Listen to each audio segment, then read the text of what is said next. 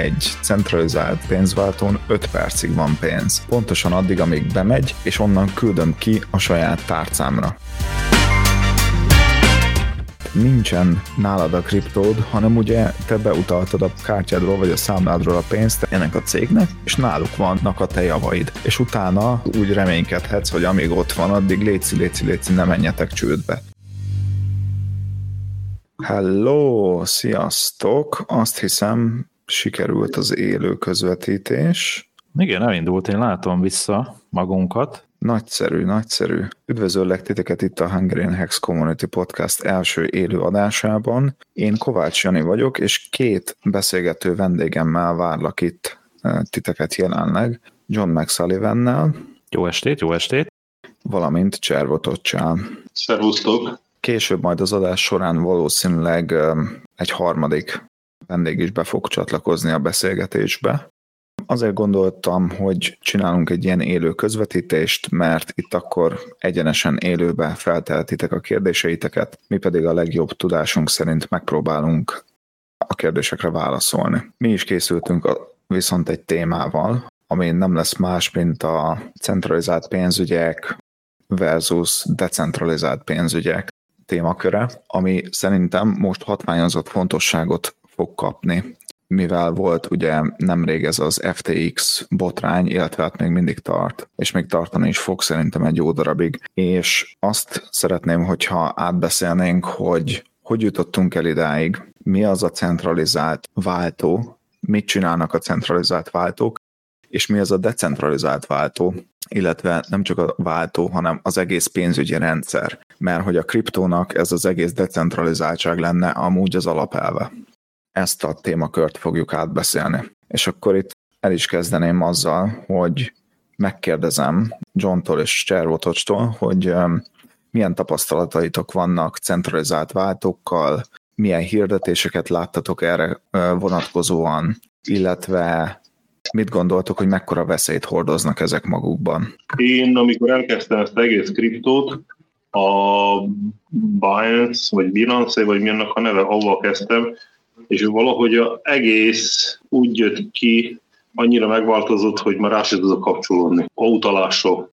Elijedtem egésztől, és most, most, most a crypto.com a következő még, ami még úgy működik, de az is csak annyi, hogy átutalok valami készpénzt, ételre tudjak váltani. Hát nem tudom, én, én speciál Binance-t használtam, én már, én azzal kezdtem, igen, 5-6 hát évvel ezelőtt használom a Binance, de én most már csak igazából arra használom, hogy a, ugye van kártyám hozzá, és névi pénzt átrakok rá kártyára, tehát beutalok kártyára rakom, és ezt elköltöm, meg én elő, előszeretette használom bridgeként, tehát én nem... Tehát, hogy a bridgelésről van szó, mert mondjuk egyik láncról a másikra szeretnék valamit rakni, akkor inkább a Binance használom, mint hogy megbízzak bármilyen DEX-es, tehát decentralizált bridge-ben. Mert azzal mm-hmm. igazából rossz tapasztalatom van, meg, meg így a ismertségi körömben is az nem, nem igen működött, nem mindig működött a történet. Most volt éppen egyébként KYC t újra kért KYC-t a Binance, megindokolta az, hogy nekem milyen jó lesz az, hogyha újra KYC-t, ürem végigmegyek, megerősítem, mert hogy valami EU-s regularizáció, meg megemelik a limitemet, stb. és ennyi. De én ettől nem félek, mert igazából nem fogom használni semmi másra kizárólag erre, amire eddig. Igen, tehát pénzt fizetsz be, és pénzt veszel ki, gyakorlatilag ennyi. Hát igen, lényegében. Közben már van itt két uh, hallgatónk, akik beköszöntek. Sziasztok, szia Norbi, szia Szarra szálló Petike, nagyon tetszik a név. Zseniális. Nagyon Zseniális. Igen. Um, igen, tehát a, a, a centralizált oldalát, tehát ezeket a nagy váltókat. Én Crypto.com-ot használok, ez a személyes preferenciám, én nekem nagyon tetszik a mobil alkalmazása, de a walletjét például egyáltalán nem is használom, mert én nekem egy centralizált pénzváltón 5 percig van pénz. Pontosan addig, amíg bemegy, és onnan küldöm ki a saját tárcámra. Hát ugyanúgy, mint én csinálom. Igen, ugyanúgy is. Illetve Igen. nálam, nálam még dekkol a lóvé ugye a kártya miatt, mert azt nem költöm el azonnal, de egyébként a kriptokommal kapcsolatban én, nekem volt kriptokomon valami, tehát vettem még a TRO, vagy hogy hívják? Aha, igen. Tokenjüket három évvel ezelőtt, akkor egy kicsit ott hagytam, és akkor egy pár, tehát egy kis haszonnal kivettem, meg is szüntettem a történetet, de ezt emlékszem arra két évvel ezelőtt, annyira, annyira bonyolult volt, annyira túl volt misztifikálva az egész, hogy most az egész applikáció, én mindig mobilon használtam kizárólag, hogy, hogy annyira gyűlöltem, hogy mint a szart, komolyan. Tehát annyira túl volt bonyolultva, és sajnos a Binance is beleesett ugyanebbe a hibába egy időszakban, amikor egyszerűen úgy átvariálták a, a grafikus felületet, nem találtam meg semmit. Nem tudtam, hogy mi, mi van. Aztán uh-huh. most konszolidálódott az a helyzet, mert most, most már itt nagyjából helyén van minden, szerintem, viszont iszonyú sok mindent belezsúfoltak, tehát mindent, amit el tudsz képzelni. Úgyhogy valószínűleg a kezdő user az még így is, hogy egy kicsit rendezve vannak a dolgok, nem fogja tudni megtalálni, nem? azt sem tudja, mit hova kapjon. Tehát, hogy... Nagyon érdekes ez, amit mondasz, mert nekem meg pont fordítva van, nekem meg a Crypto.com annyira egyszerűnek tűnik, annyira logikus a user interface, tehát a felhasználói lehet, felülete a telefon. Lehet, hogy most már igen, de mondom, két évvel ezelőtt Én is két évvel ezelőtt kezdtem, és én, én Crypto.com applikációval kezdtem kapásba hát, a telefonon. Akkor, 2020 akkor egy március 15-én. Én annak idején fölött installálva egyik is, másik is, és nekem a Binance csak azért tetszett, mert, mert egyenesen kártyáról tudtam utalni, tehát nem kellett várakoznom, rögtön megjelent a pénz, maximum áthatottam utóbbi időben már azt én éterre, és onnan lehetett ki a Metamaskba utalni. Tehát ez, ez volt egészben, ami igen tetszett. Hmm. És ez valahogy mostan, igaz, hogy a bankomot eladták, tehát a Szlovákián OTP-t eladták, megvette a másik bank, azóta van problémás egész, hogy nem tudom, mit kéne beállítanom, de nem megy, és most a crypto.com-ot használom, itt még nem tetszik az, hogy át kell utalnom. Valahogy engem zavar az, hogy pötyögtetnem kell. Uh-huh. utalást meg kell csinálnom. Bankszámláról, és tart két nap, míg átjut a másik. Én nekem.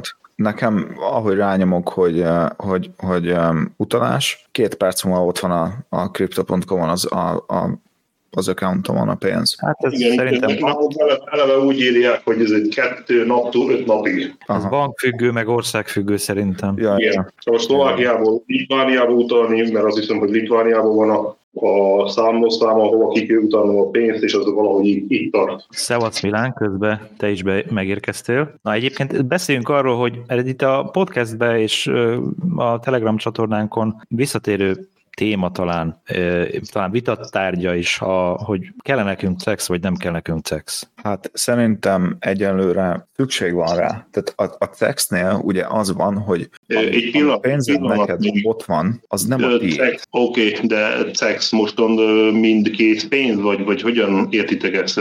Nem, a CEX az a Centralized Exchange, tehát a centralizált, tehát a Crypto.com, Binance, igen, igen, igen. Okay. Szükségünk, szükségünk van -e ezekre a centralizált entitásokra gyakorlatilag ez a kérdés? Hát, é.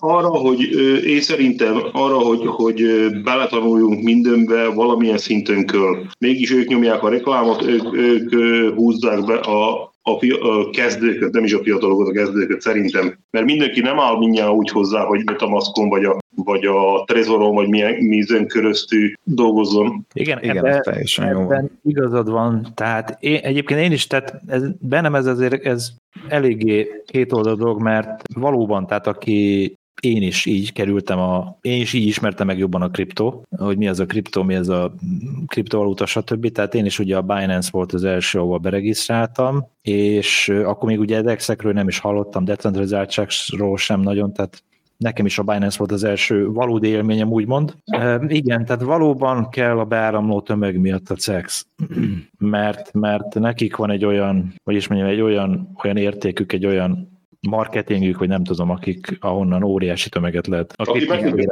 marketinget, tehát a reklámot, ki tudja fizetni, hát, hogy behúzza újakat. Igen, hát ugye egy Dex, egy Uniswap, stb. nem fogja reklám. Tehát egyszerűen nem, nem, nem kerülsz vele, egy, egy kezdő nem kerül vele, nem kerül az elé egy DEX egyáltalán. Tehát sem nem, nekem is eltelt egy fél év, ami, ami után elkezdtem először kriptóval foglalkozni, eltelt legalább egy fél év, mire rájöttem, hogy oké, okay, akkor különböző blockchainekre ki tudom utalni, Először, amikor, amikor Crypto.com-ról ki akartam utalni ugye a Metamaskba, nem is értettem, hogy miért ajánlja föl, hogy most az USDC-met különböző blockchaineken tudom kiutalni, tehát hogy a- akkor azt éreztem, hogy oké, okay, ezt nem értem, akkor ennek még jobban utána kell nézni.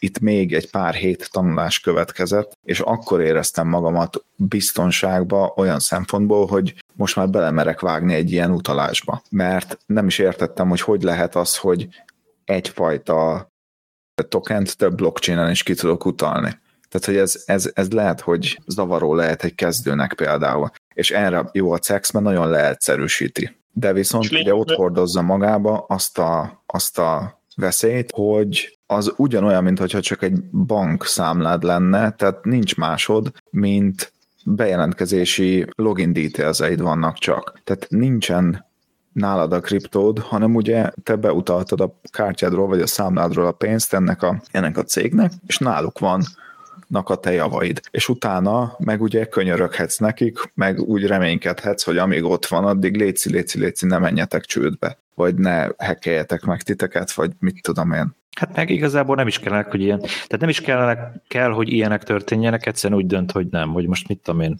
suspendeli azt a walletedet, nem kereskedhetsz ja. azzal a kriptóval, azzal a tokennel, nem küldheted ki, mert most karbantartás van, ugye ez általában ez szokott lenni, tehát igazából még meg se kell, tehát meg sem kell neke, be se kell bizonyítani neked, hogy valóban az az oka, amiért te nem férsz hozzá. Igen, csak egyszerűen nem férsz hozzá, és kész. Hát igen, ahogy Hexagy szokta mondani, aláírsz egy szerződést, amiben az van, hogy bármit csinálnak a pénzeddel. És ez lehet, hogy valóban így van. És az a baj, hogy ezzel az emberek nincsenek tisztában az elején. Szerintem. Hát de miért, amikor bemész a bankba, nyitsz egy számlát, akkor ott elolvasod a, most nem tudom, 5-10-20-30 oldalas ASF-et, vagy nem tudom, hogy hívják ott ezt. Nyilván nem. Nyilván nem. Nyilván csak aláírod hát, mindenhol. Igen.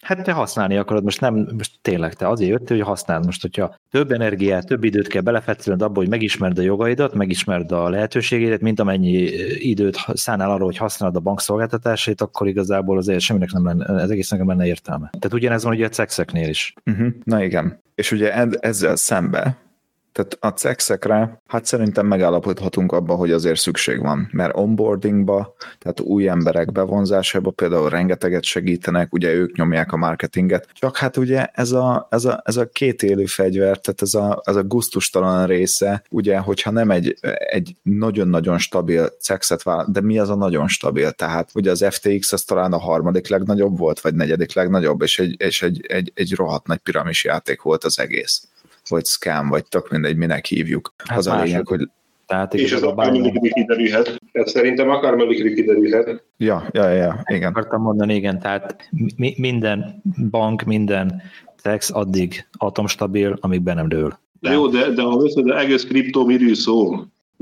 Szerintem, szerintem, szerintem egésznek az a, az a titka, hogy, hogy mennyire vagy képes tanulni, vagy hajlandó tanulni. Így van. Tehát ha, így van. ha ezek után tanulni akarsz, akkor átlépsz egy másik világba, nem? Így van. Akkor még megismerkedsz a Metamaska, jönnek osztén ezek a, a Trezor vagy a Ledger. Csak ne halkíts le magad, vagy ne, ne... Milán közben itt röhög a chatben, Milán ne röhög. Ne röhög, hanem gyere be.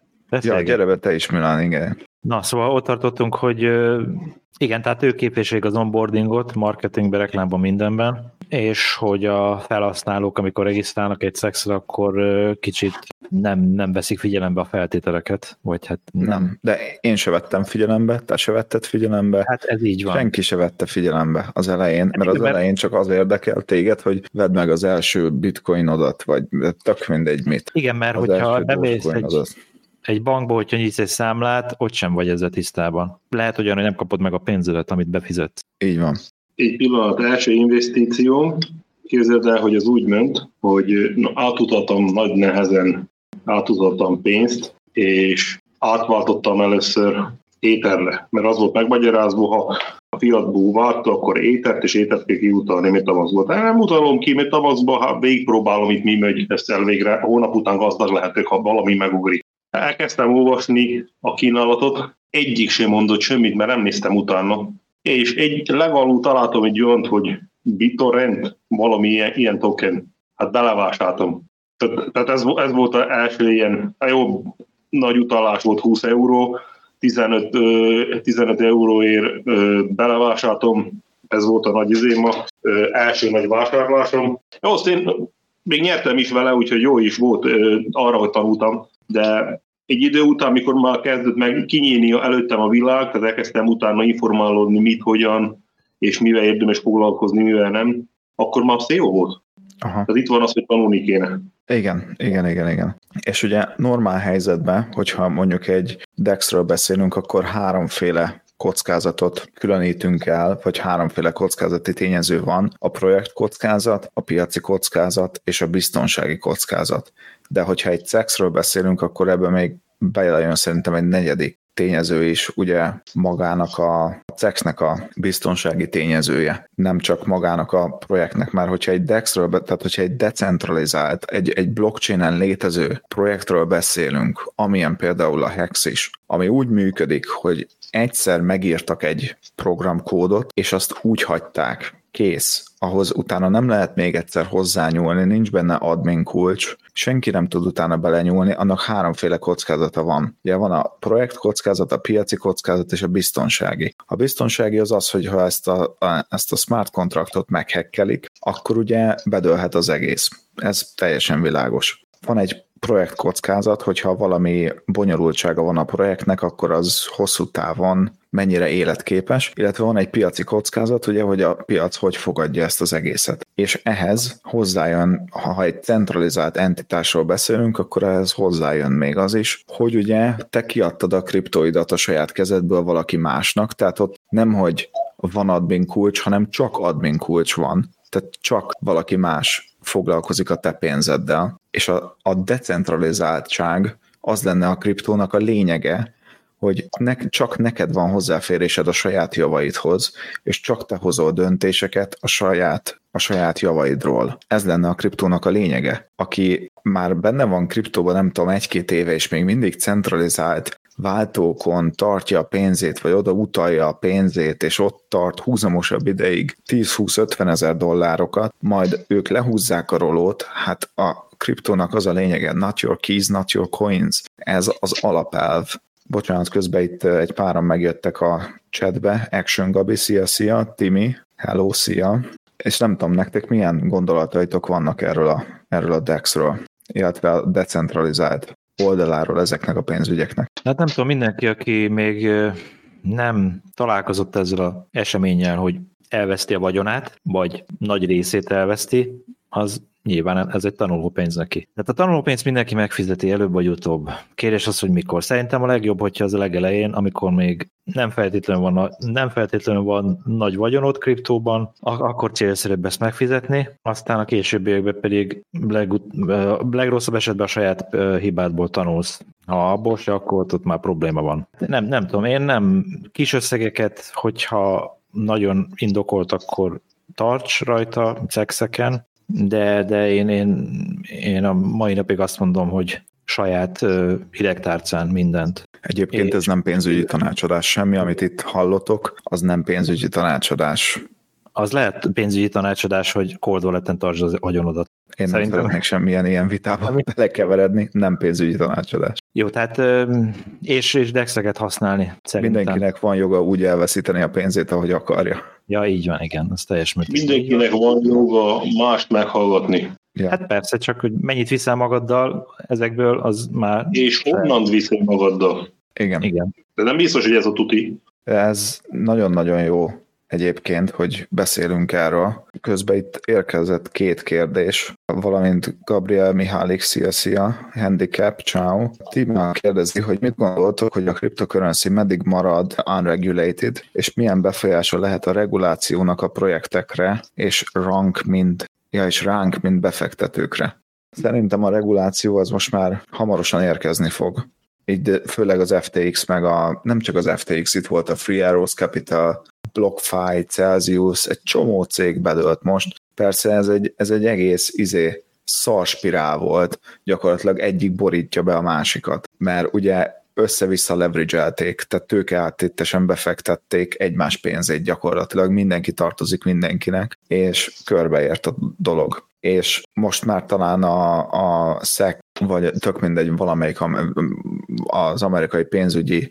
hivatalok is azt mondják, hogy most már kell reguláció. Na most, hogy mennyire gyorsan dolgoznak, passz. Nem tudom, hogy fél év, egy év, két év, mire kijön valami reguláció, na de itt jön az kérdésbe, hogy regulálnak meg egy smart kontraktot, ami már fut, és csak úgy lehetne leállítani, hogyha az egész blockchain-t leállítod, és vissza, visszalépsz a blokkokba, addig, amíg el nem indult az a smart contract. Tehát egy, egy igazán decentralizált projektet nem lehet megállítani. És hogyha besorolják, és azt mondják, hogy ez a projekt, ez értékpapír, nem tudom, hogy annak olyan nagyon sok hatása lenne magára a projektre, mert attól még a projekt ugyanúgy működik, mint előtte, hiszen nem lehet belenyúlni. Timi kérdés egyébként egy eléggé általános kérdés, tehát ezt azért szedjük szét szerintem. Az, hogy egy cryptocurrency, tehát kriptovaluta meddig marad unregulated, a, ez egy eléggé bonyolult kérdés, mert itt valójában szerintem nem a kriptovalutákat kell regulázni. Ezekkel való kereskedést, a cexeket lehet szabályozni, tehát egy kriptovalutát nem tud szabályozni, tehát hogyha most a Janinak küldök USDT-t, ahhoz nekem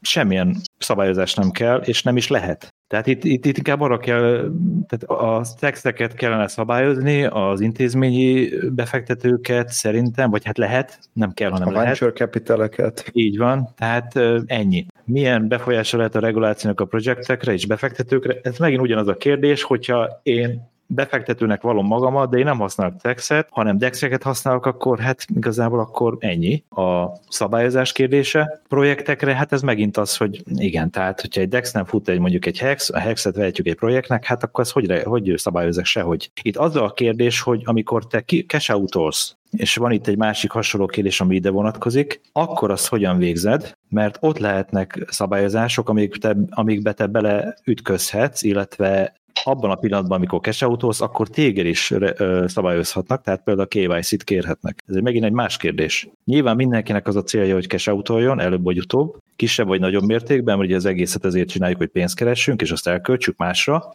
esetleg nem a kriptovilágban, hanem a hagyományos pénzügyi világban, de én ezt azért így külön szedném.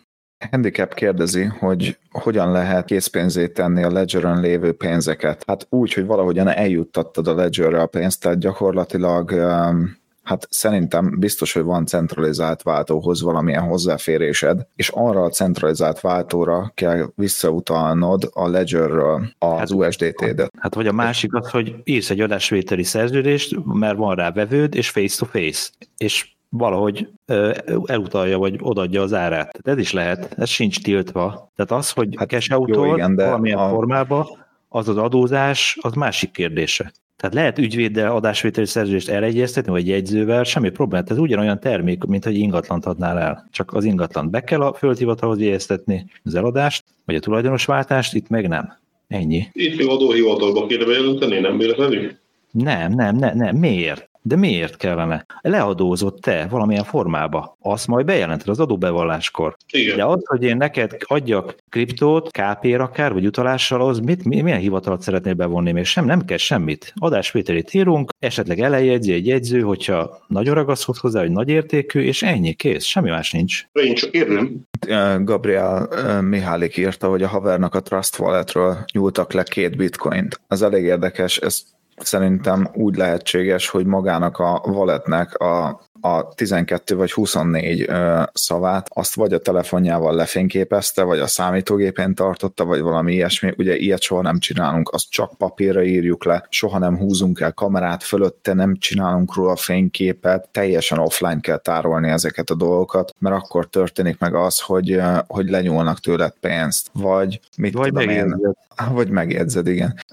Extrémebbek, mint amilyenek mi is vagyunk, mi szeretjük például, legalábbis én fémtáblába vés keresni, tehát nekünk van egy ilyen bankkártya méretű fémtábla, veszel 3000 font, forintért, fontért, 3000 forintért egy gravírozót, vagy 5000 forintért egy gravírozógépet, és belegravírozod a szavaidat. És ha leég a házad, akkor is megmarad a, a lényeg. Nem tudom, hogy hogy ez hogy lehetséges, hogy például egy Trust Walletról lenyúlnak bitcoint, azon kívül, hogy a seed kikerülnek az ember kezéből. Ö, azt ki tudja, hogy milyen oldalra csatlakozott rá ahova a tálcával. Hát eleve Mivel? egyébként én azt vallom, hogy mobilon nem is kriptó, tehát mobilon nem kriptóznék semmi. Tehát az a probléma, én azt veszem észre, így a 25 éves IT tapasztalatból kifolyólag, hogy a mobilon sokkal védtelenebb vagy, mint PC-n, a asztali gépen. Máshogy működik a, mondjuk nem tudom, Igen. iOS nem ismerem, talán az iOS az védettebb, meg be vagy jobban szorítva a korlátok közé, de Android az nagyon védtelen, mint egy PC. Én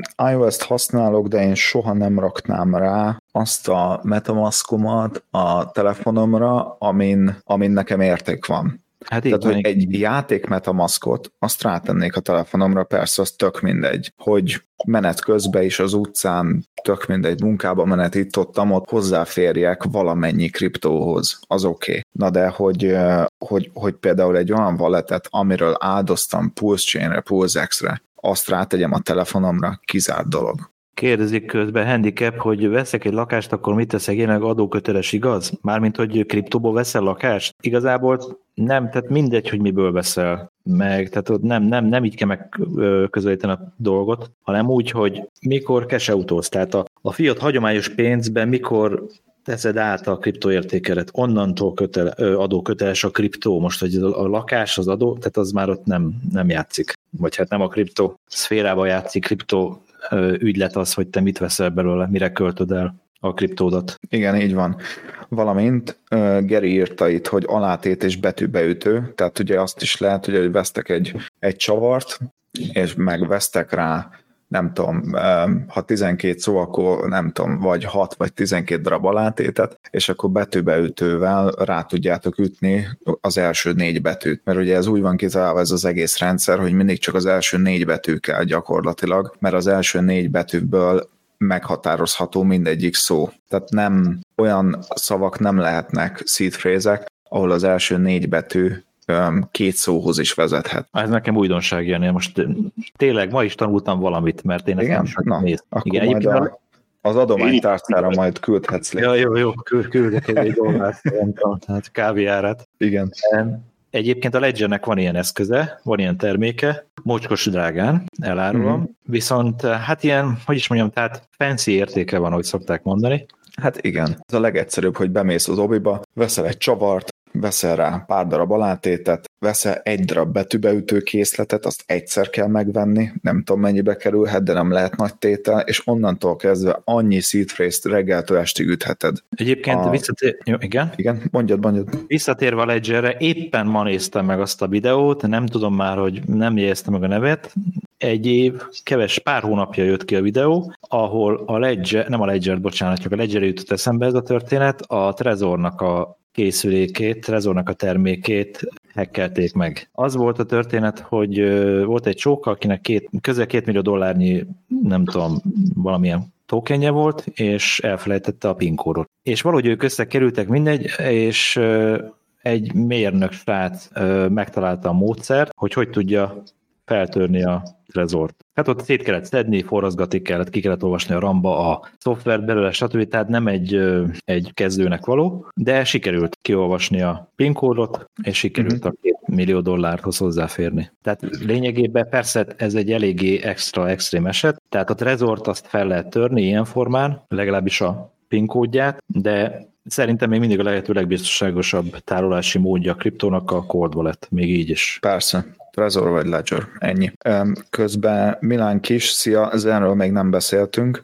Kíváncsi lennék, hogy most mi róla a véleményetek. Gondolom a most alatt arra értesz, hogy zuhan az ára. Igen, a zennek zuhanni is fog az ára még egy jó darabig. Valószínűleg most éppen látunk egy pumpát benne, valószínűleg azért ö, van most a pumpa, mert hamarosan jönnek a zen NFT-k, ahhoz pedig ugye zent kell majd elégetni, hogy ez fog-e árfelhajtást okozni, vagy nem, azt ugye nem tudhatjuk előre, de készülj arra, hogy az ennek, tehát az, hogy jelenleg a 30 napos minták profitosak, az szerintem nem sokáig fenntartható. Tehát ne lepődjünk meg, hogyha ilyen lemegy az ára még ennek a felére, vagy még innen 90%-ot esik, vagy Hát kétszer 90%-ot. Tehát, hogy mivel ez egy, ez egy money printing machine, ami szépen lassan fog csak lelassulni. Ezért ne lepődjünk meg az a, azon, hogy, hogy ennyit esik az ára. Ezzel, ebben nincs semmi új. A zen az esik. Majd 8 év múlva, meg 5 év múlva, amikor le fog lassulni a mintelés, és már sokkal több projekt jön ki, ami zenre épül, akkor uh, fog stabilizálódni egy árszint, és onnantól lesz talán um, árfelhajtó hatás az egésznek. Action Gabi kérdezi, hogy nem a NAV-ot érzi problémának, hanem a bankokat, amikor cash akarsz. Igen, ez így van, tehát most csinálok egy nem kívánt reklámot a Crypteus csapatának, de a Crypteusnak van egy nagyon jó tanfolyam egyébként, az egyszer egy kriptoadó, vagy valami ismét, mint tudom, crypteus.hu, azt hiszem, hogy ők, akik elmagyarázták azt egyébként, hogy nem, nem a NAV, tehát a, a NAV akkor csak, a NAV csak akkor kerül a látómezőbe, amikor te cash és amikor a bankodba érkezett a pénz, ugyanis a NAV felé van a bankoknak jelentési kötelezettségei, de nem is ez lenne a probléma, mert ha ideig eljutsz, akkor már örülhetsz, hogy már csak arra várhat, hogy már csak az a dolgot, hogy leadózz, hanem amíg ide eljutsz, az a problémás. Tehát ahogy írod, valóban a bankoknál van a, a hagyományos pénzügyi intéz, rendszerben lévő intézményekkel van a probléma. Pontosabban hát nem is probléma, hanem ugye őket nagyon sok szabályozás köti, jelentési kötelezettség, stb. És ők én most Magyarországról beszélek, de szerintem ez azért Európában is így van. Ők nagyon nehezen értik meg a kriptoszférából érkező értékeket, utalásokat, cash utalásokat. Tehát lehetséges. Kitaposva ez az ösvény így, rendesen. Igen, igen, és hát igazság szerint valljuk be őszintén nem is nagyon akarják kitaposni ezt az ösvényt, vagy nem is akarják, hogy ez kitaposott ösvény legyen. Nyilván, mert a bankok nagy része Magyarországon még mindig úgy tekint a kriptóra, mint ősellenség, és hogy hát az nem jó, mert izé, mert, meg nem stabil, meg... De nem csak Magyarországon egyébként, egyébként én, amikor életemben először um, nagyobb összegben, most nagyobb összeg alatt ilyen 5-6-700 fontról beszélünk, ekkora összeget akartam beutalni, Angliába lakom, angol bankon keresztül, crypto.com-ra, megakasztották a tranzakciót, be kellett mennem a bankfiókba, és el kellett nekik mondanom, hogy igen, ezt én oda szeretném utalni, igen, tudom, hogy ez kriptovaluta, igen, tehát nagyon ellenzik. Igen, tehát visszatérve a kérdésre, hogy lehetséges, igen lehetséges, bármi lehetséges, ugyanis ugye ezért vannak a KYC-k, tehát bankból és hagyományos bankból is van KYC, csak nem így hívják. Van pénzmosás elleni intézkedés, vagy nem tudom, szabályozás, ez az AML, EML, tehát lehetséges az, amit leírsz, igazából az sokban hozzájárulhat, vagy sok, sokszor az dönti el, hogy te milyen ügyfél vagy a banknak.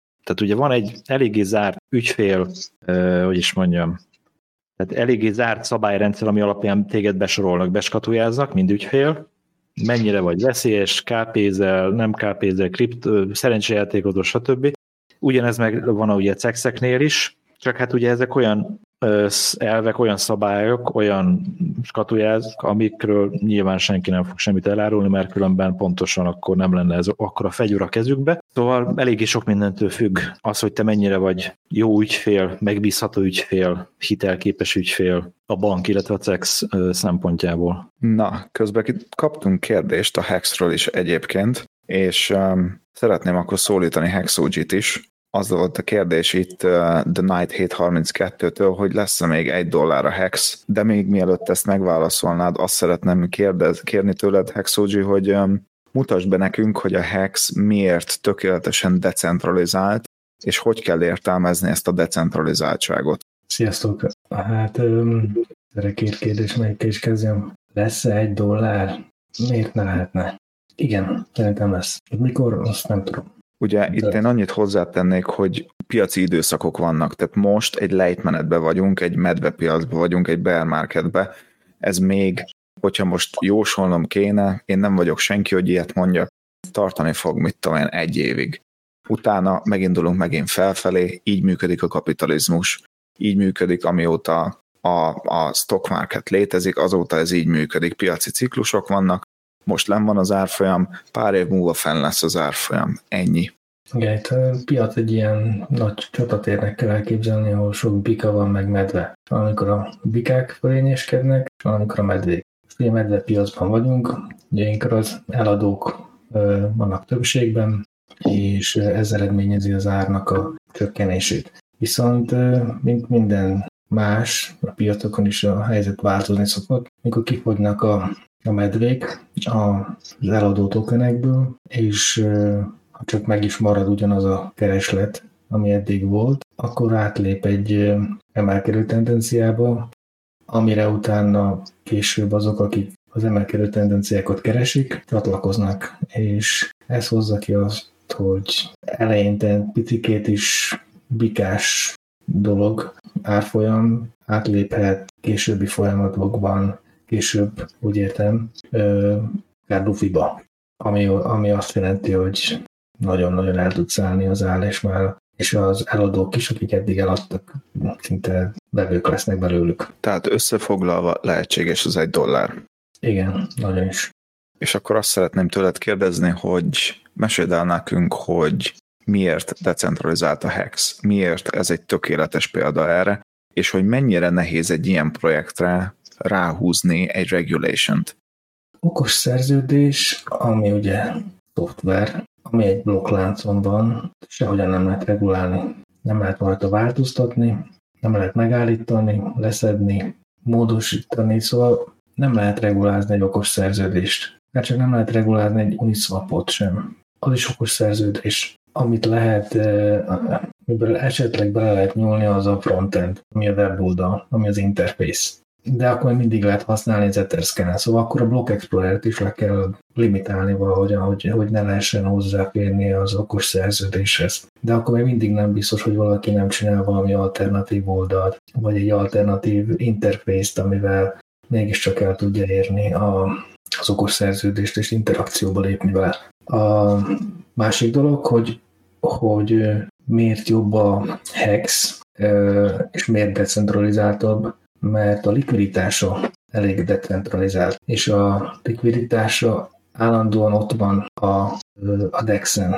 Tehát, hogy nagyon nagy, nagyon nagy, hát ez relatív, inkább azt mondom, kellően nagy likviditással rendelkezik, ami állandóan ott van. Nem kell, kell kiszolgáltatottnak lenni, hogy, hogy egy hogy na vajon melyik váltón ö, van listázva, oda most tudok-e regisztrálni, tudom-e kivenni, nem fog akarni utoljára utolsó pillanatban, amikor ki akarom utalni egy, még egy KIC levelt, mert ez most kell, stb. Szóval nem vagyok kiszolgáltatott olyan helyzetnek, hogy bármikor is megtörténjen, hogy egy, egy harmadik fél én is a pénzem közé álljon, hogy ahhoz azt mondom megmozdítsam, vagy bár, bármire átváltson, amire csak akarok.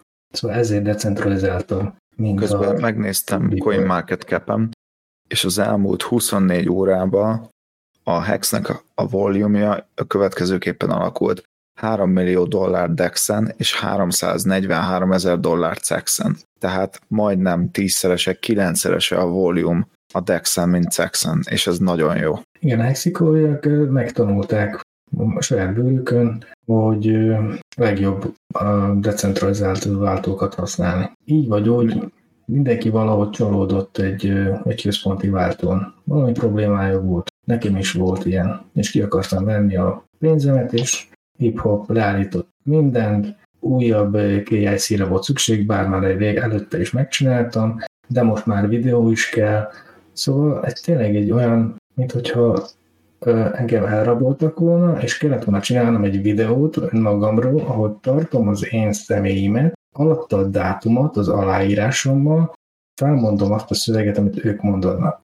És most a kriptó pont ennek az ellentétére lett kitalálva. Igen, pontosan, és akkor és én már néha azon gondolkom, hogy ezt poénkodásból csinálják, tehát hogy itt egy hol, tehát hogy, hogy belenéz, elképzeljük azt, hogy mit is történik, hogy én itt szelfizek, és legyenek jók a fények, és jól lehessen látni az arcomat, és közben jól lehessen látni a személyemet, és közben felmondom azt a szöveget, amiket ők mondanak. Teljesen úgy éreztem magam, mint egy nagyon kiszolgáltatott helyzet, és nagyon nem kívánom senkinek sem. Ja, szürreális. Abszolút. Közben itt The Night 732 megint kérdezte, hogy Neki csak PulseX-re sikerült áldozni, és mi lehet a jó stratégia, ha kijön a Pulse Chain? Üljek rajta évekig, vagy próbáljam Pulse-ra váltani? Erről majd fogok videót csinálni, illetve fogunk róla beszélni szerintem, hogyha közeledik majd az indulás. Az biztos, hogyha elkezded ide-oda váltogatni, elbukod az egészet. Figyelj, amit áldoztál, üljél a kezeden, ez lesz a legnehezebb, ne próbáld meg ide-oda, de ez nem pénzügyi tanácsadás, tehát mindenki azt csinál, amit szeretne, az biztos, hogy én hozzá nem fogok nyúlni ahhoz az összeghez, amit áldoztam. Hogyha elkezded vagy ratio trade vagy elkezded átváltani, ugye az elején stablecoin se lesz pulse nem valószínűleg, vagy ha lesz, nem tudom, hogy milyen likviditás lesz mögötte. Tehát hát egyelőre nem... semmilyen valószínűleg. Nem, igen, én például, igen. Én például én, én sem áldoztam pulzra, csak PulseX-re. Én például egy részét át fogom váltani Pulse tokenre. Ennyi. Uh-huh. De akkor is, hogyha háromszorosát fogja kérni? Tehát akkor is, hogyha három az egy arányba kell majd váltani? Szerintem hát ez egy nem... jó kérdés. Ez egy jó na, kérdés. Hát, na hát ez nem az... így, hogy érdemes lesz átváltani, hanem inkább nem. a vásárni fogsz, inkább vásárni fog lenni a másik buk. Igen. Én, én is úgy vagyok vele, hogy amit áldoztam, én hozzá nem nyúlok, és hogyha szeretnék még pulszt magamnak, akkor azt pluszba vásárolok.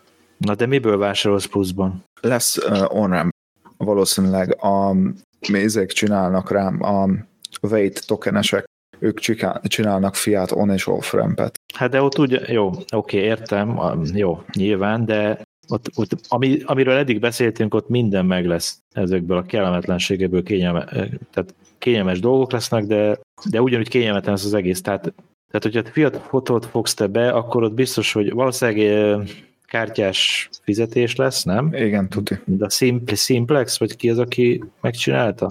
Szóval, hogy ez is egy olyan dolog, hogy az is szabályozott lesz, biztosan KYC-t kér. A, erre szoktam mondani, hogy a, még a segében a szőrt is átnézik nagyítóval, tehát igen.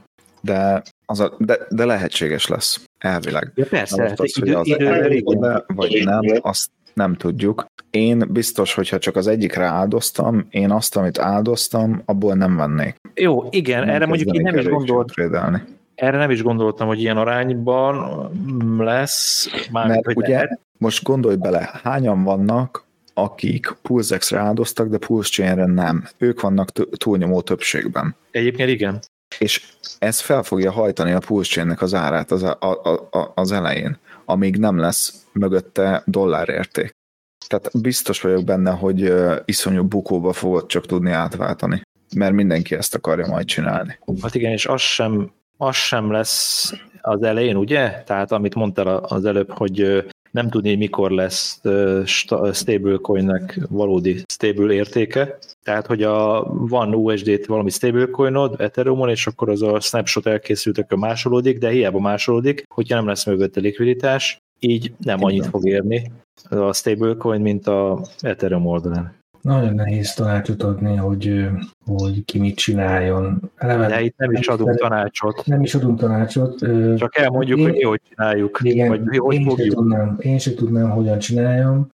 Viszont talán egyik legkevésbé kockázatos stratégia, mint például a dollar cost averaging, tehát amikor mindig kis összegeket vásárolunk, akkor így, így akár olyan jó, jó stratégia lehet is, hogy akkumulálni hexet, és a, és a másod hexből esetleg venni valami, de is beváltani valami másra. Hex, vagy hogy a, a másod hexet, mondjuk a p-hexet átváltani PLS-re vagy PLSX-re talán. De ez is ez, ez, ez tűnik a legkevésbé kockázatosabbnak az összes ez az, itt, itt, jön, itt jön képbe az, hogy tudd az ökoszisztémát, ismerd a, nem azt mondom, hogy a kockázatokat, de ismerd azt, hogy egy projekt, hogy a projektnek milyen lehetőségei vannak. És ezt neked, mindenkinek saját magának kell eldönteni, hogy oké, okay, én nekem van ez, de szeretném a másikat, és ilyen áron. Tehát ezt mindenkinek saját magának kell meghoznia ezt a döntést. Amit mondtam, hogy én nem fogok váltogatni ide-oda, ez a saját stratégiám. De... Erre volna egy kérdésem, hogy a Hex mikor elindult, a árfolyam mikor kezdett el először csökkenni és ott én nőni? Rögtön az elején esett, és csak esett. És az esett. pár hónap az... az lényegében, lényegében akkor, akkor, akkor, hogyha a pulzis elindul, nem egy volna érdemesebb, vagy, vagy lehet, hogy tényleg érdemesebb volna inkább kivárni legalább egy-két hónapot, hogy mások küszöbüljék ki a hibákat, ne én esek bele valami olyan hibából, ami nagyon, nagyon, nagyon más, nagyon más a kettő. Azért már a hetnek volt ez a 350 napos bevezető időszakja, amikor napi 500 millió hex. De, ha elindul, el mindenki fog, a nagyja hasznot akar mindjárt húzni, és rögtön el fogja akarni adni. Tehát leveri árát. Ez biztos, hogy így lesz az elején egyébként. Rengeteg ember fog. De nem, több ember, többen fognak. Tehát alját úgy sem tudod megtalálni soha, vagy nincs olyan nagy esélye, hogy alját eltalált, hogy mikor, mikor lesz az, hogy elindul főfele már. De azért, ezért nem ér volna érdemesebb inkább várni, egy-két hónapot figyelni, hogy mégis mit csinálnak, hát milyen hibák. Neked kell eldönteni. Tehát ez, ez az, amit ha, ha te úgy gondolod, hogy így lesz, akkor te majd várni fogsz. Ha valaki úgy gondolja, Én hogy ő, ő most át szeretné váltani egyiket a másikra, az én személyes véleményem szerint, ugye, amikor az emberek áldoztak pulse akkor tudták, hogy majd egy évig várniuk kell. Idézőjelben tudták, tehát sejtették. Erre van egy nagyon jó mondás, hogy, hogy tudtam én, csak nem sejtettem. Tehát, hogy valószínűleg sejtették ők, hogy egy évet várni kell, de arra nem gondoltak, hogy akár kettőt is. És lehet, szerintem vannak egy jó páran, akik túláldozták magukat, tehát túl sok pénzt tettek bele, és szükségük van arra a pénzre. És ők az elején akár csak egy 2x-be is, tök mindegy, másfél x-be is, tök mindegy, csak kiveszik a pénzüket a francba, mert, mert szükségük van rá. Szinte sosem, sosem jó ötlet egyszerre ugorni nagy összegekkel ide vagy oda. Sőt, hogyha el is akarsz adni, akkor is talán jobb, ha szép folyamatosan apránként adogatsz el annyit, amennyi éppen szükséged van. De hogy föl az álló vizet. Nem is azért, hanem azért, mert nem tudhatod, hogy van egy elképzelése, de pont a fordítottja történik, akkor neked fel kell készülni minden lehetőségre. Ezért, hogyha te átlagosan adsz el, veszel a másikat, akkor az átlagod egész jó, és nem, nem, nem, csinál, nem, nem szúrtál ki saját magaddal. Egy Chex, hogy te, vala... te valamelyik podcastben említetted is azt, hogy hogy kell okosan Uniswapon eladni. Most ez tök mindegy, hogy hol, de hogy, hogy, le, hogy érdemes. A V3-asra gondolsz? Gondolom arra gondolsz, amikor likviditást adsz, szimmetrikus likviditást? E, igen, igen, igen, igen, pontosan. Ez röviden annyi, mint hogyha szimmetrikus likviditást adnál, csak uh, épp kiválasztod azt, hogy melyiket, melyik, uh, melyikből akarsz átmenni melyikbe. Például, ha USDC-t akarsz, és minél több hexet akarsz venni USDC-n Uniswap P3-on keresztül, akkor berakod, uh, csinálsz egy LP pozíciót, ami ugye egy NFT, és ott beállítod az árfolyamot, hogy az az USDC milyen árfolyam között legyen. És te USDT-t úgymond azon az árfolyamokon egyfolytában vásárolja a hexet, ha oda nem megy. Ha nem megy le oda az árfolyam, akkor ugyanúgy megmarad csak az USDC. Ha lemegy, akkor annyi USDC fog átváltani hexre, amennyit, amennyire ment az árfolyam a te beállított limit árfolyamait között. Nem tudom, mennyire volt érthető, semennyire. Nekem érthető volt, de nekem azért volt valószínűleg érthető, mert én tudom alapban, hogy miről van szó. Lehet, hogy ezt majd egy külön videóba egy kicsit el kéne magyaráznunk. Igen, ezt, ezt tényleg látni kell, meg neki bíztatok is arra, hogy próbálja ki kis összeggel, berakja, és, és figyeli, hogy mi történik, hogyan változik át, mert ez olyan, mint a puding evés, tehát nagyon nehéz körbe magyarázni, főleg kép nélkül szavakban. Ezt jobb kipróbálni. Kis összeggel, saját bőrön, és mindjárt tisztább az egész. Közben Action Gabi kérdezte, hogy ha nagyon jó lesz a Pulse Chain ökoszisztéma, elképzelhető, hogy sose lesz áldozási ár körül. Akármi lehetséges. El- és az ellenkezője is. Így van, így van. Még mielőtt itt, ja, még ide kapcsolódik az is, hogy mikor Pulse Chain áldoztunk, akkor volt ilyen 10-15 cent X, és két és fél. Automatikusan, ha például az első ára a PLS-nek 10.000 PLS per dollár, tehát úgymond áldozási ár, akkor is megéri valakinek a PLS-ből visszamenni hexre, hiszen rögtön 5-ször, 6-szor több hexhez tud hozzájutni. A PLS-nél ez, ez még durvább, mert ugye akkor, akkor még magasabb árfolyamon volt a Hex 25-30. Az képest 10-12-szer több tudnak kapni a PLSX-en, PLSX-ért, ha tegyük fel, megint csak 10 ezer PLSX dollár. Tehát értitek, hogy, hogy itt azért mind a két oldalon nagy a csábítás. Az, aki a hexet akar szerezni a PLS, PLSX tokenjéből, és aztán ugye ott, van, ott vannak azok, akik lemaradtak, és akkor szeretnének beváltani egyiket másikra. Tehát itt sok mindent kellene, sok minden lehetőségre fel kell készülni, és végül, ami történni fog, az azt határozza meg, hogy melyikből van több tőke, melyik irányba fog inkább áramlani. Közben kaptunk két nagyon jó kérdést. The Knight kérdezi, hogy minek lesz árfelhajtó hatása a Pulse chain mert hogy ott nincs olyan sztékelési lehetőség, mint a Hex-nél.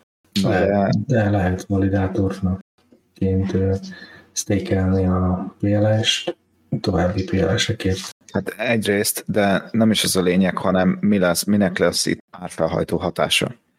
Hát annak lesz árfelhajtó hatása, hogy több mint 150 projekt várakozik, hogy induljon, Na most ezt, ja, és több mint egy milliárd dollárt áldoztak rá az ember, vagy mennyit? Mennyit is?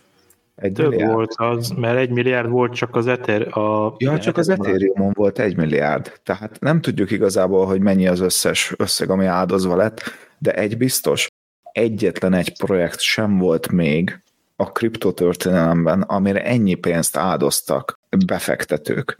Nem venture capitalekről, meg nagy cégekről beszélek, hanem olyan átlagos emberekről, mint te, meg én. És az a 150 projekt mind várakozik az indulásra. Na most ezt úgy kell um, elképzelni, hogy 150 projekt, körülbelül az Arbitrumon van 150 projekt, vagy a ZK szinken van 150 projekt. Tehát ez egy ilyen kaliberű indulás lesz. Itt rengeteg sok mindennek lesz árfelhajtó hatása. Ugye ez egy, egy komplet ökoszisztéma fog elindulni egyik pillanatról a másikra dexekkel, projektekkel, játékokkal, NFT marketplace-ekkel, és baromi olcsó lesz, mármint a tranzakciós díjak. Tehát ez lesz a, szerintem az egyik legolcsóbb blockchain használni. Hát és ugye a Pulse token az a natív token lesz. A Így Pulse van. chain. Tehát itt, itt jön be a képbe a Pulse token. Vagy abba fizeted ugye a tranzakciós díjakat.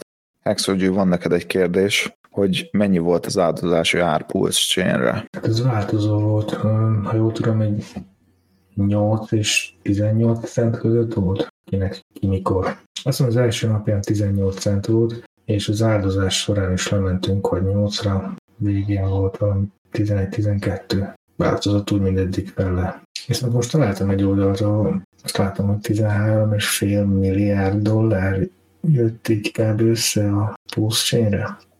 Nem, az ott, ott, ott, azt szerintem nem stimmelhet, tehát az, az nagyságrendileg nem stimmel.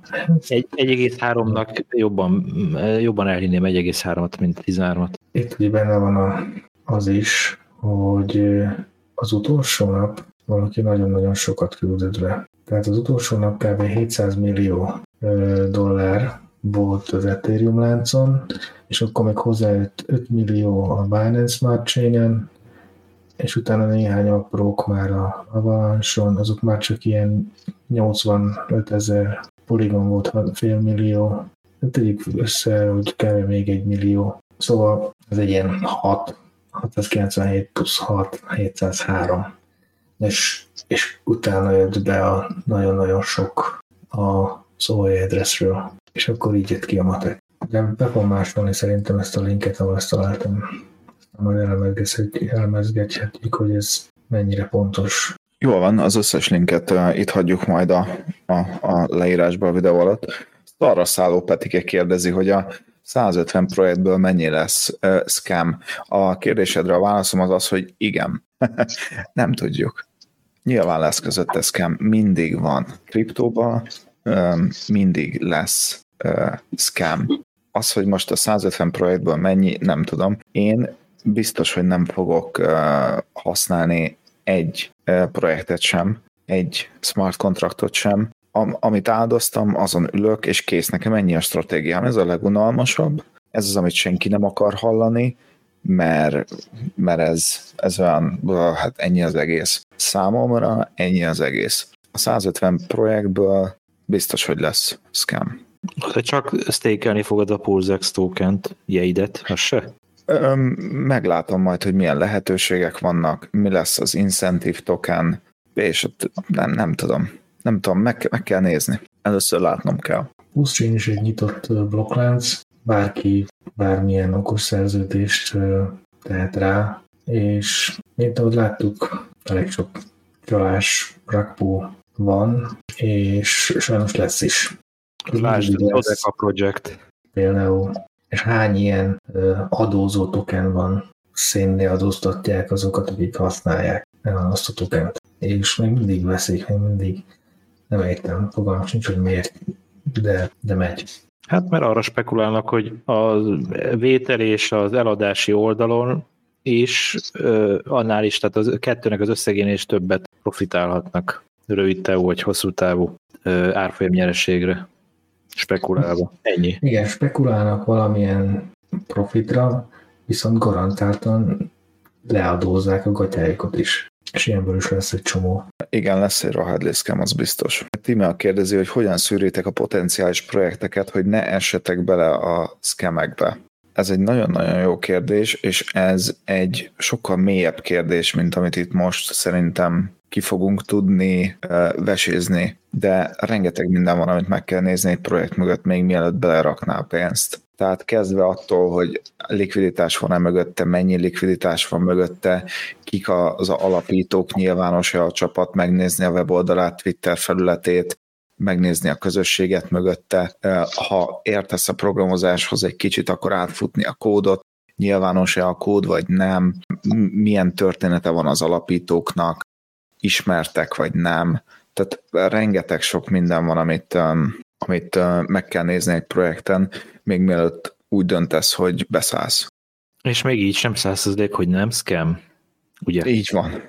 Így van. Hát a Dodekának az alapítója az ott interjúzott YouTube-on fűvel fával a Hex közösségből, és elhitette mindenkivel, hogy ő egyedül csinálja ezt a projektet, ő valószínűleg egyedül is csinálta, és elhitette mindenkivel, hogy ő egy OG Hexicon, és um, ott volt már az első naptól, meg mit tudom én, lehet, hogy ott volt, és látta, hogy mennyire erős a közösség, aztán úgy gondolta, hogy oké, okay, akkor ő erre, erre épít egy rakpult. Hát lehet, hogy nem ez volt az eredeti terve, eredeti célja, hogy ő most rakpult épít, az lehet, hogy esetleg a közösség erejét meglátva, a népszerűséget meglátva, be, beömlő pénzmennyiséget meglátva azt mondta, hát ezt próbáljuk már meg, hát ha ennyi pénz összejött belőle, akkor miért ne? Próba szerencse. Ja. Jó, hát vannak azért módok, ahogy minimalizáljuk a esélyt. Például van-e a kódnak auditja? Mennyi? Milyen? Ki csinálta? Aztán van, van egy mm, Telegram csoport, aztán Pulse Police. Komoly szakértők vannak, akik ugyanezt csinálják, átnézik a kódot és véleményezik, hol milyen veszélyei vannak. Van-e benne admin coach? Van-e benne bármi, ami miatt ö, leállhat, vagy ki lehetne szipolyozni belőle a tőkét? az okos szerződésbe. Szóval ezek mind olyan, olyan veszélyek, amik, ami miatt elhacsalhat az egész. És hát igen, ezeket kell körülnézni. És még akkor is nem árt egy kicsit belenézni a kódba.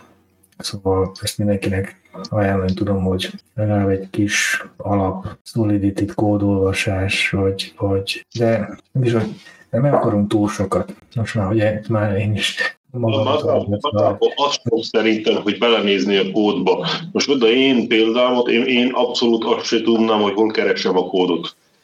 Tehát én nekem az jutna elsőnek eszembe, hogy vagy a, a, a lényegében a chat szobába beírnám, hogy, hogy mi a véleményetek, vagy, vagy valaki a, a közösség után fordulná.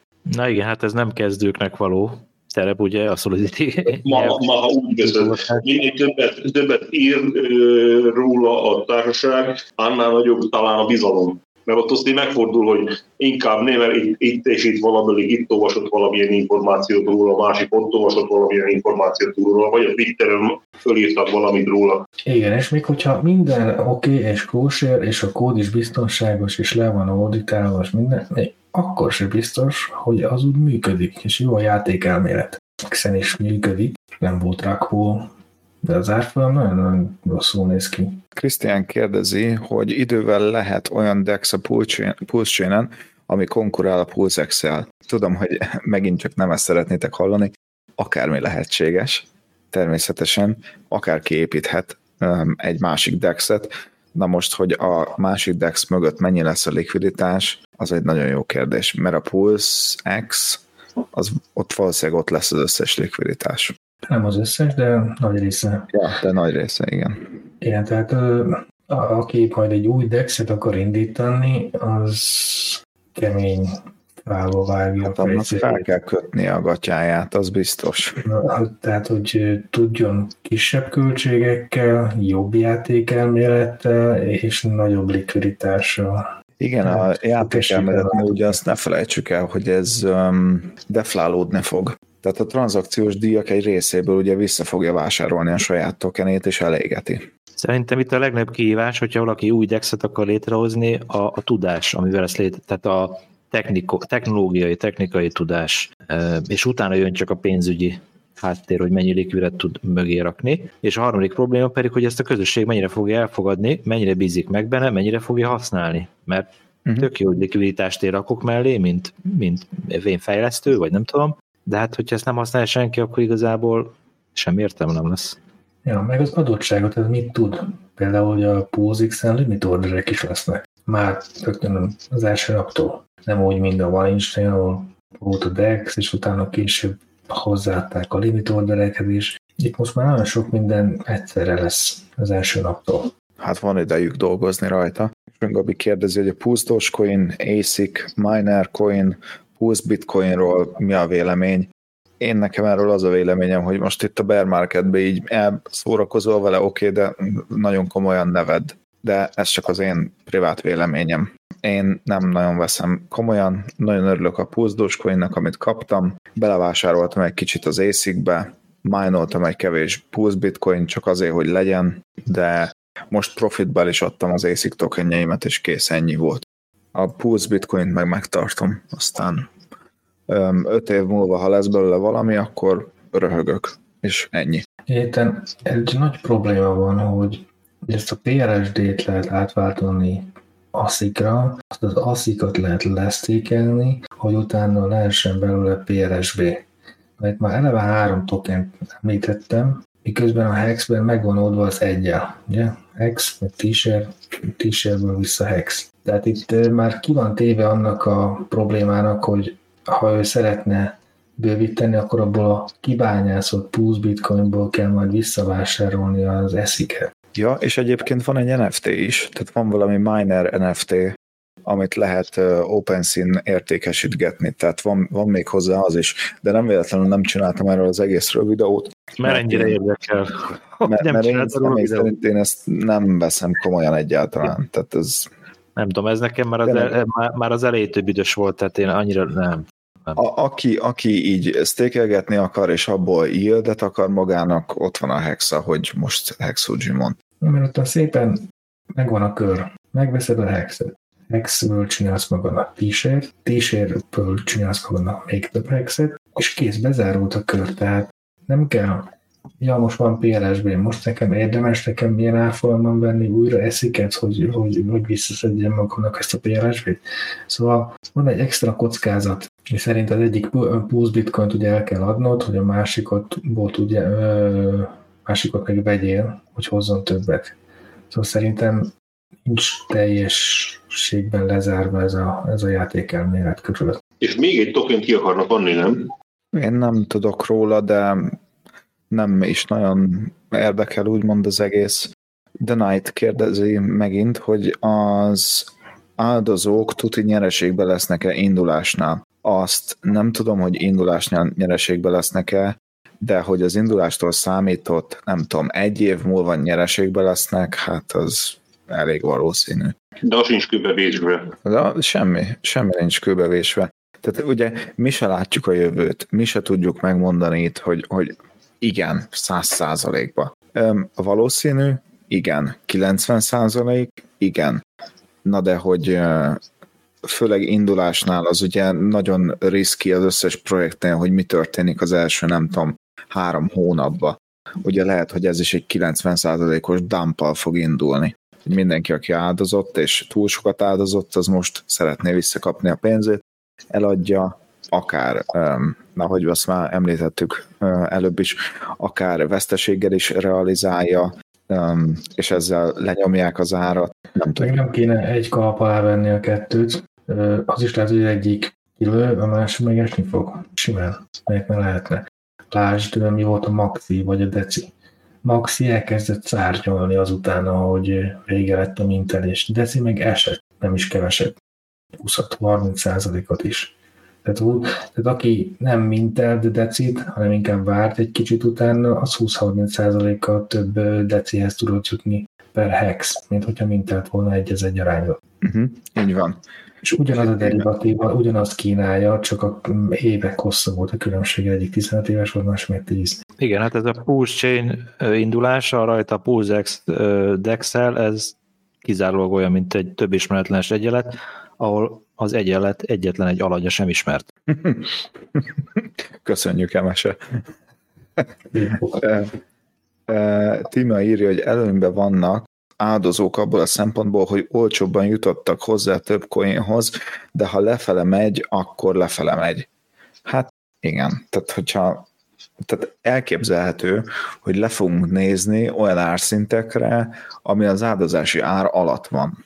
Ez sincs kizárva. Hát megkérdés, hogy te az áldozás alatti időszakban mikor vettél? Mert ugye voltak bónuszok, ja, igen. meg volt igen, a igen, végén, amikor már nem kaptál bónuszt. Tehát ugye akkor azért, ha DCS-ba vetted, magyarul az elején vetted, akkor jóval kevesebbe került neked, mint a végén, aki vette az áldozásnál. De nem tudom, hogy ti hogy vagytok vele, én még az első, első 10-15 nap az volt ugye flat rate, tehát az volt a, úgymond a legolcsóbb, a leg, a legnyereségesebb, és Így én van. csak akkor áldoztam, én nem áldoztam már utána egyszer se. De lehet, hogy egy évig az alá fog bemenni az árfolyam.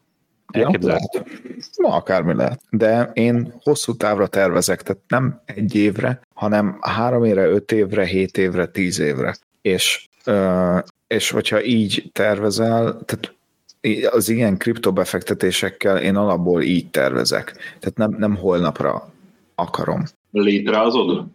Hát igen, létrázom úgy, hogy én már eldöntöttem magamba, nyilván nem tudom, hogy milyen élethelyzetben leszek akkor, de már van egy elképzelésem, hogy én mennyit szeretnék kivenni az indulástól számított három év múlva, öt év múlva, és így tovább.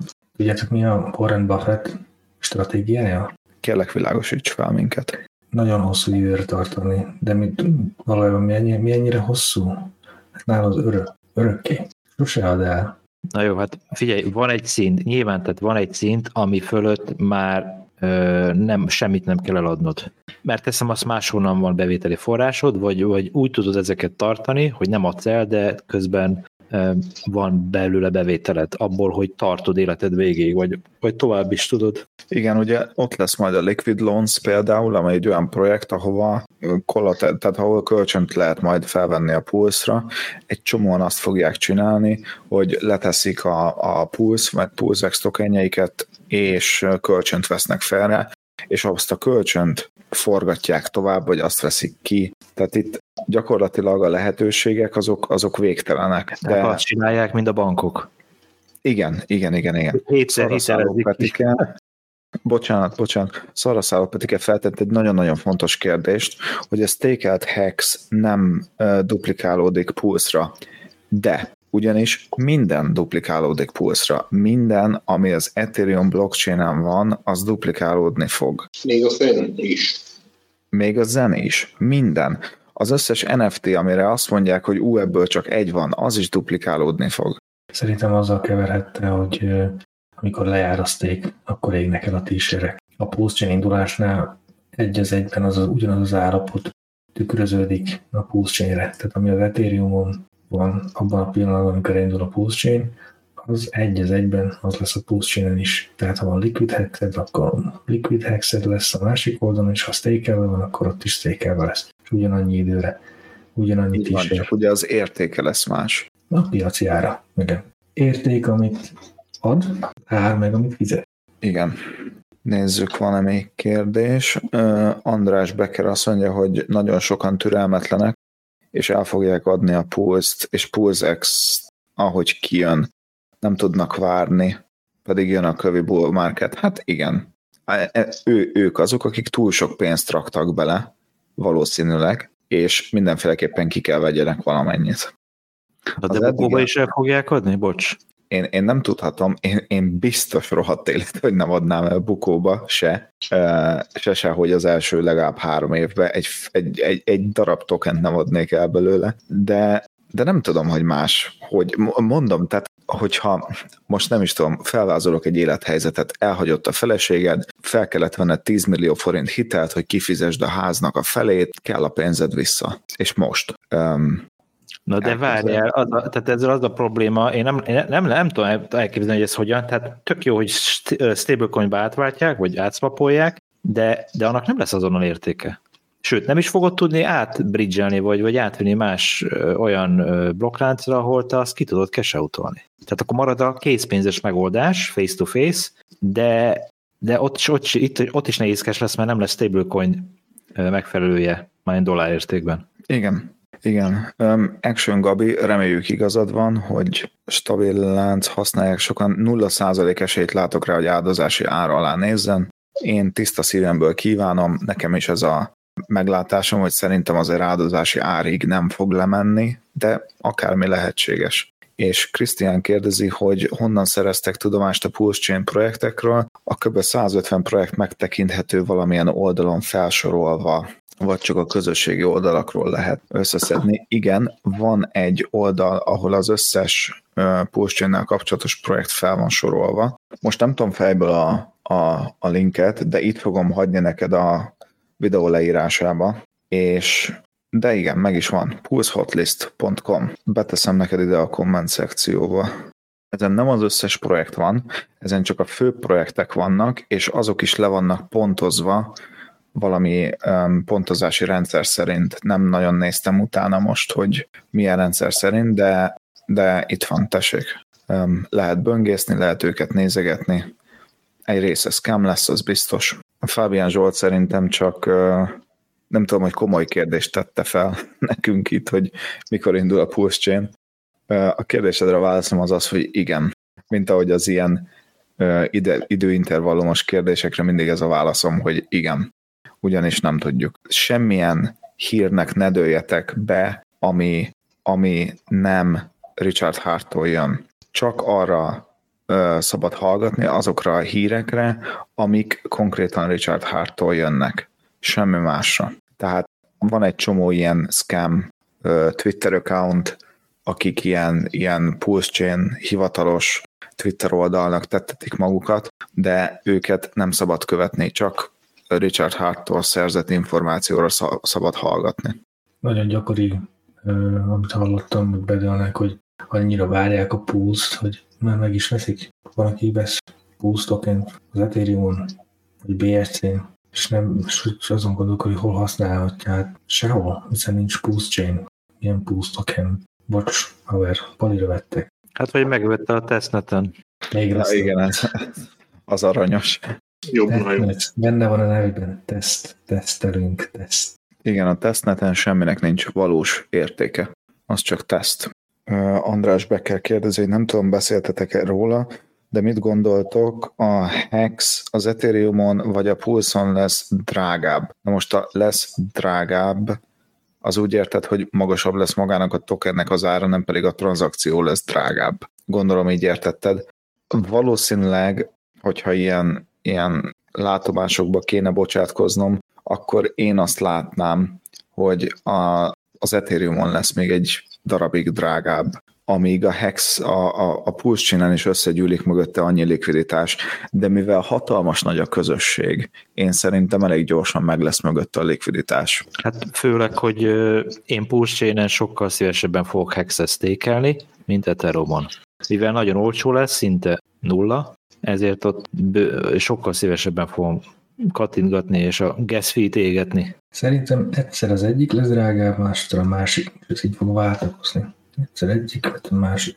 De Teljesen. hosszú, tá- hosszú távon mindegyik felfelé fog menni, hiszen mindkét láncon a tísére ráta is felfelé megy. És ugye a pulse már másolódni fog ez a mostani tísér ráta. Igen.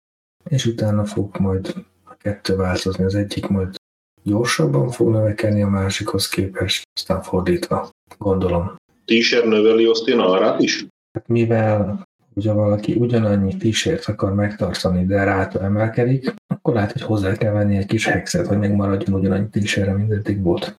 Van egy nagyon érdekes komment, hogy a medvepiacot is csak fél év után mondták ki. Na most ez azért nem igaz, mert kicsoda. Richard Hart aznap, amikor megtörtént a bitcoinnak a teteje, elérte a 65 ezer dollárt, aznap mondta, hogy we are going, to, we are going down to 10k. Aznap. Tehát ez, hogy a fél év után attól függ ki. Tehát itt megint csak a hiteles forrást kell követni, és akkor nem lesz misinformáció. Na de egyáltalán létezik olyan, hogy hiteles forrás? Már úgy értem, hogy létezik olyan, hogy valaki megmondja a tutit, hogy medvepiac. Hát, a track record alapján úgy néz ki, hogy Richard Hartnak, hát ha nem is mindig, de hogy 99%-ban igaza volt, az biztos. Úgy látszik, van egy narratíva, hiszen valaki azt mondta, hogy scam, és még mindig valaki azt mondta, hogy scam. Hát ez scam, nem? És, és mit mondtak a bitcoinról az elején? Ne haragudjatok. Ugyanezt. Ott is valaki megmondta, nem? Eltemették 500-szor. Naponta. Igen. De ott van Peter Shift, az, az szerint kell volt. Egy dollárra az, az, az tízen, százon, ezeren, tízezeren, tök mindegy hány nulla, neki ez mindig egy nagy csalás. Tehát az egész kriptovaluta teljesen. Az arany, arany a jövő. Bár most már az... ő sem mondja. Azt mondta, hogy már csak 5%-át tartja aranyba. Az nagyon-nagyon vicces volt a, a Richard Hart Peter Schiffer interjú. Az nagyon vicces volt. Gyakorlatilag az első 10 percbe eldőlt a vita. Ja, mivel leülsz egy arany maximalistával vitatkozni, és arany maximalista azt mondja, hogy ja, bocs, szerintem csak olyan 5%-ot érdemes tartani aranyba. Hát jó, hát akkor köszönöm szépen, végeztünk is a vitába. Egyébként, hogyha nincs nagyobb, több, nagyon több kérdés, akkor lassan szerintem elköszönünk, mert már másfél órája eh, megy a stream. Azt nagyon megköszönném, hogyha dobnátok rá egy lájkot, és eh, megosztanátok a tartalmat, valamint a videó leírásában találtok egy linket, ahol tudjátok, illetve nem egy linket, egy eh, wallet adresszt, amin, amire tudtok nekünk javakat küldeni, és ezzel tudjátok támogatni a csatorna működését, hogyha gondoljátok. Ez a podcast visszahallgatható lesz Spotify-on, Apple Music-on, hol még? Encore FM-en, gyakorlatilag minden platform. Hát igazából mindenhol így van. Ja, ja, ja. És kövessetek be minket Twitteren a kukac pushexhu felhasználó név alatt, ugyanis folyamatosan osztjuk meg a releváns információkat, illetve ide az oldalra is fel fog kerülni hír, amint jön akármi hír, ami fontos. Most ilyen Pulse Dogecoin, ASIC, Pulse Bitcoin ilyenekkel nem szeretnék foglalkozni, mert elviszi a figyelmet. A zennel foglalkozunk, mert az, az, az megint, az megint egy olyan projekt, ami decentralizált, egy hexikön csinálta, én nekem nagyon tetszik maga mögött a, a játékelmélet, és én, én szeretnék foglalkozni itt a csatornán azzal a projekttel, de ilyen puzzdos coinokkal nem, nem nagyon szeretnék itt foglalkozni. Hozzátenném, hogy a, amikor említette még az elején a John, hogy volt valaki, aki feltörték a hardveres tárcáját, a PIN kódját, hozzátenném, hogy ez tényleg lehetséges, viszont hogyha valaki emiatt aggódik, akkor bátran használjon passphrase is amit viszont már hiába törte fel valaki a PIN kódot, akkor se tudja elérni. Vagy van valaki amiatt aggódna, hogy ő elhagyja valahol a trezorját, vagy ledgerét, és feltörik a PIN kódját. Ha van egy passphrase, amiben van állítva, akkor tovább adhat nyugodtan. Ennyit szerettem volna hozzáadni. Én emiatt nem aggódom, hogy feltörik a ledgeremet, de Én már se. Tehát, hogyha emiatt aggódok, akkor ki sem menjek az utcára, mert elütnek. Így van, tégla esik a fejedre, elcsúszol ja. a jégen, Hú, ne is mond, hány repülő zongorát láttam mostanában? Valahogy gyakori. Ja, ja, ja, ja, ja. Na, srácok, akkor szerintem legyen itt vége, ha nincs senkinek semmi más mondani valója. Hát szerintem most kibeszéltük. Most egyébként csönd van a piacon, tehát nincsenek nagyon hírek. Richard Hart tegnap vagy tegnap előtt posztolt egy Pulse Chain update-et, amiből én, mivel nem vagyok dev, egy szót sem értettem ahogy mondta is, aki nem dev, annak ez csak gibber is lesz, és nekem az is volt. Az a lényeg, dolgoznak rajta, majd jön. Igen. Van benne egy kis integer számítás, tehát nagy, nagy számokkal való átszámítás, de egész pozitívnak mondhatjuk ezt a hírt, mert úgy tűnik, hogy a, mint hogyha már java készen lenne, és most már csak hozzá hozzák a toolingot, tehát a összes olyan fajta szoftver, ami nem a blokklán, de a segíti a működését, mint például a Block Explorer és, és mások, más szoftverek. Na, ezeket még egészítik ki, hogy tudja kezelni a Pulse Chain nagy számait. Tehát a Pulse Chain ugye milliószor több lesz, mint az Ethereum. Milliószor nagyobb számokat kell majd kezelni annak a blokkláncnak. Röviden. Erről szólt ez, a, ez az update, hogy ilyen a nagyszámokkal való um, kezelést teszik most lehetővé, illetve azon dolgoznak, hogy az pontosan működjön. Igen, igen. Hát jó, örülünk neki, nagyon szépen köszönjük az update-et, aztán várjuk a, a testnet V3-at. Karácsonyra a testnet V3-at kérünk. Én Pulse kérek. A testnet V3 kell a Pulse előtt, szóval ha meg a V3-as, akkor még közelebb. Most már akkor nagyon közel lesz a Pulse indulás. Szenteste V3-at szeretnék, karácsonyra Pulse Nem volt egy kicsit mohó. Én még kérnék hozzá 50 dolláros hexet is. És akkor... neki, hogy most még ilyen olcsón lehet. Örüljünk, ha lesz. Na jó, köszönjük szépen a figyelmet, és szerintem elég jól sikerült ez a live, és fogunk a jövőben is um, ilyen live-ot tartani, mert ez tök jó, hogy így tudunk válaszolni a kérdésekre. Úgyhogy uh, a következő adás az valószínűleg már csak 2023-ban lesz. Addig is kellemes karácsonyt kívánok mindenkinek, és boldog új évet! Így van, sziasztok! Sziasztok!